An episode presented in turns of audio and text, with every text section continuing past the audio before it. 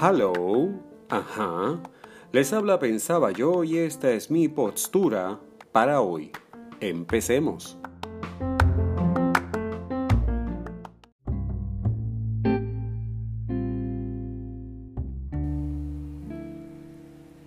Hay momentos que se graban en tu memoria sin ninguna razón específica.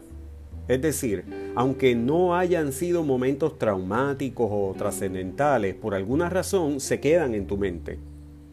Uno de esos fue cuando mi hermano mayor me aclaró, me explicó la diferencia entre ficción, ciencia ficción y fantasía.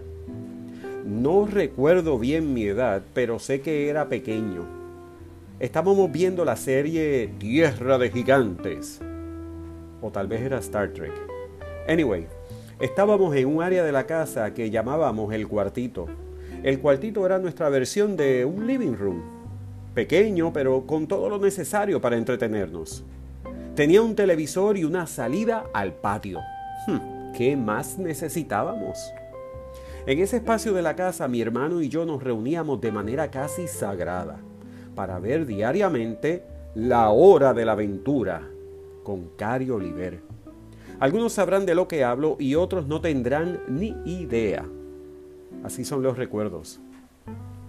Era un espacio que transmitía Guapa TV por las tardes. Si mal no recuerdo, mm, como a las 4 pm más o menos, no estoy seguro. Ese tiempo era muy especial pues compartíamos lo mismo y al mismo nivel. En una de las infinitas conversaciones que tuvimos sobre los personajes y sobre las historias, yo recuerdo haber dicho que me gustaba mucho la ficción. Fue ahí que mi hermano me dijo a mí, lo que te gusta mucho es la ciencia ficción o la fantasía. Que todo era ficción, pero que era importante saber que hay diferentes tipos de ficción me dijo que él entendía que lo que me gustaba era eso por las series y las películas que yo veía y de las que les hablaba a él. Yo me sentí muy bien porque mi hermano mayor había compartido eso conmigo, pero más todavía porque había estado pendiente y recordaba mis preferencias en entretenimiento. Mi hermano mayor me escuchaba y recordaba nuestras conversaciones. Eso me hizo sentir importante, importantísimo. Y ustedes se preguntarán, ¿y por qué eso te hizo sentir así de importante? Desde pequeño yo admiraba a mi hermano mayor, pues era excelente, pero excelente cuando se decidía a hacer algo que le gustaba. Era caricaturista, escribía muy buenas canciones, también podía cantar y llegó a tocar algunos instrumentos y tenía un talento genial. Y esto lo digo en serio, honestamente, muy objetivamente. Tenía un talento genial para escribir cuentos. Y en la cocina, uff, cocinaba bueno y más. Pero los tiempos cambian y las relaciones de hermanos también. Todos pasamos por etapas, todos evolucionamos. Él y yo nos distanciamos, a veces poco y a veces mucho y por demasiado tiempo. Sin que él lo supiera cuando ya yo estaba en la universidad, y aunque nuestra relación no era la mejor, yo me pasaba en mi Walkman con un cassette escuchando las canciones de su grupo de música. En verdad las disfrutaba muy en especial una canción que se llamaba Un sábado más. También me pasaba leyendo medio a escondidas sus cuentos.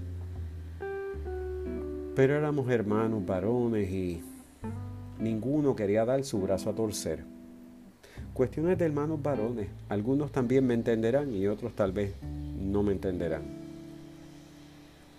El orgullo a veces es bueno y a veces es hasta necesario muy necesario. Pero pues a veces, a veces es un hábito nocivo. Afortunadamente por momentos teníamos reencuentros. Y esto gracias a la pasión por la ficción, por la creación, por el arte en cualquiera de sus manifestaciones. Agradecido estoy de que compartiéramos ese hilo conector. Colaboramos en varias ocasiones, una de ellas fue las tirillas cómicas para el periódico de Santurce llamado El Barrio. Pero la más importante para mí fue cuando le propuse adaptar para teatro, a manera de monólogo, su cuento corto Un tonto bajo la lluvia. Era una pieza muy cómica, comiquísima, muy astuta en su sentido del humor. Por el proceso natural creativo de este tipo de trabajo, pudimos volver a, hablar nuevamente por ratos extensos. Ahí no importaba nuestras diferencias por hechos pasados, lo que importaba es lo que nos unía. Gracias a esta experiencia pude compartir con mi hermano como nunca, o como hace tiempo que no lo hacía. Estábamos en otra etapa. Algo que me di cuenta en ese tiempo fue que mi hermano era diferente, verdaderamente diferente. Realmente siempre lo fue, pero no vine a darme cuenta hasta que la experiencia de vida me dio la capacidad. Mi hermano vivía en la ficción, respiraba al crear. En fin, era verdaderamente un artista, con todo lo bueno y lo malo que esto pueda tener. Lo que la mayoría optamos por llamar realidad y sus circunstancias, el sistema en el cual vivimos, pues es bueno para muchos, pero es bien cruel con algunos. Entiendo bien por qué mi hermano optó por mundos alternos, no encontró, nunca, me parece que nunca encontró la entrada a nuestro mundo. Nunca logró descifrarla.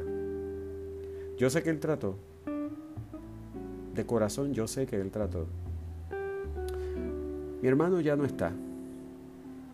Espero desde lo más amoroso de mi corazón que esté viviendo la realidad que siempre deseó.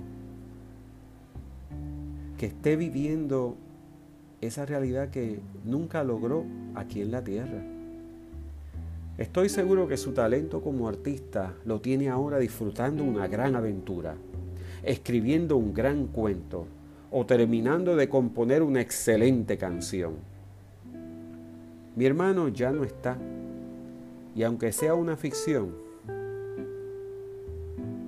espero que en un futuro podamos volver a hablar, como antes lo hacíamos en la hora de la aventura.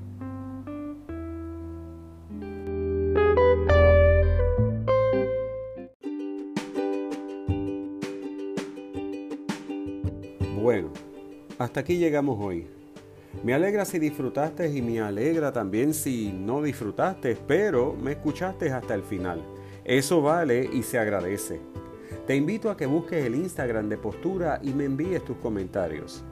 Recuerda comunicarte con la gente que quieres mucho y dale. Con los que no quieres tanto, también.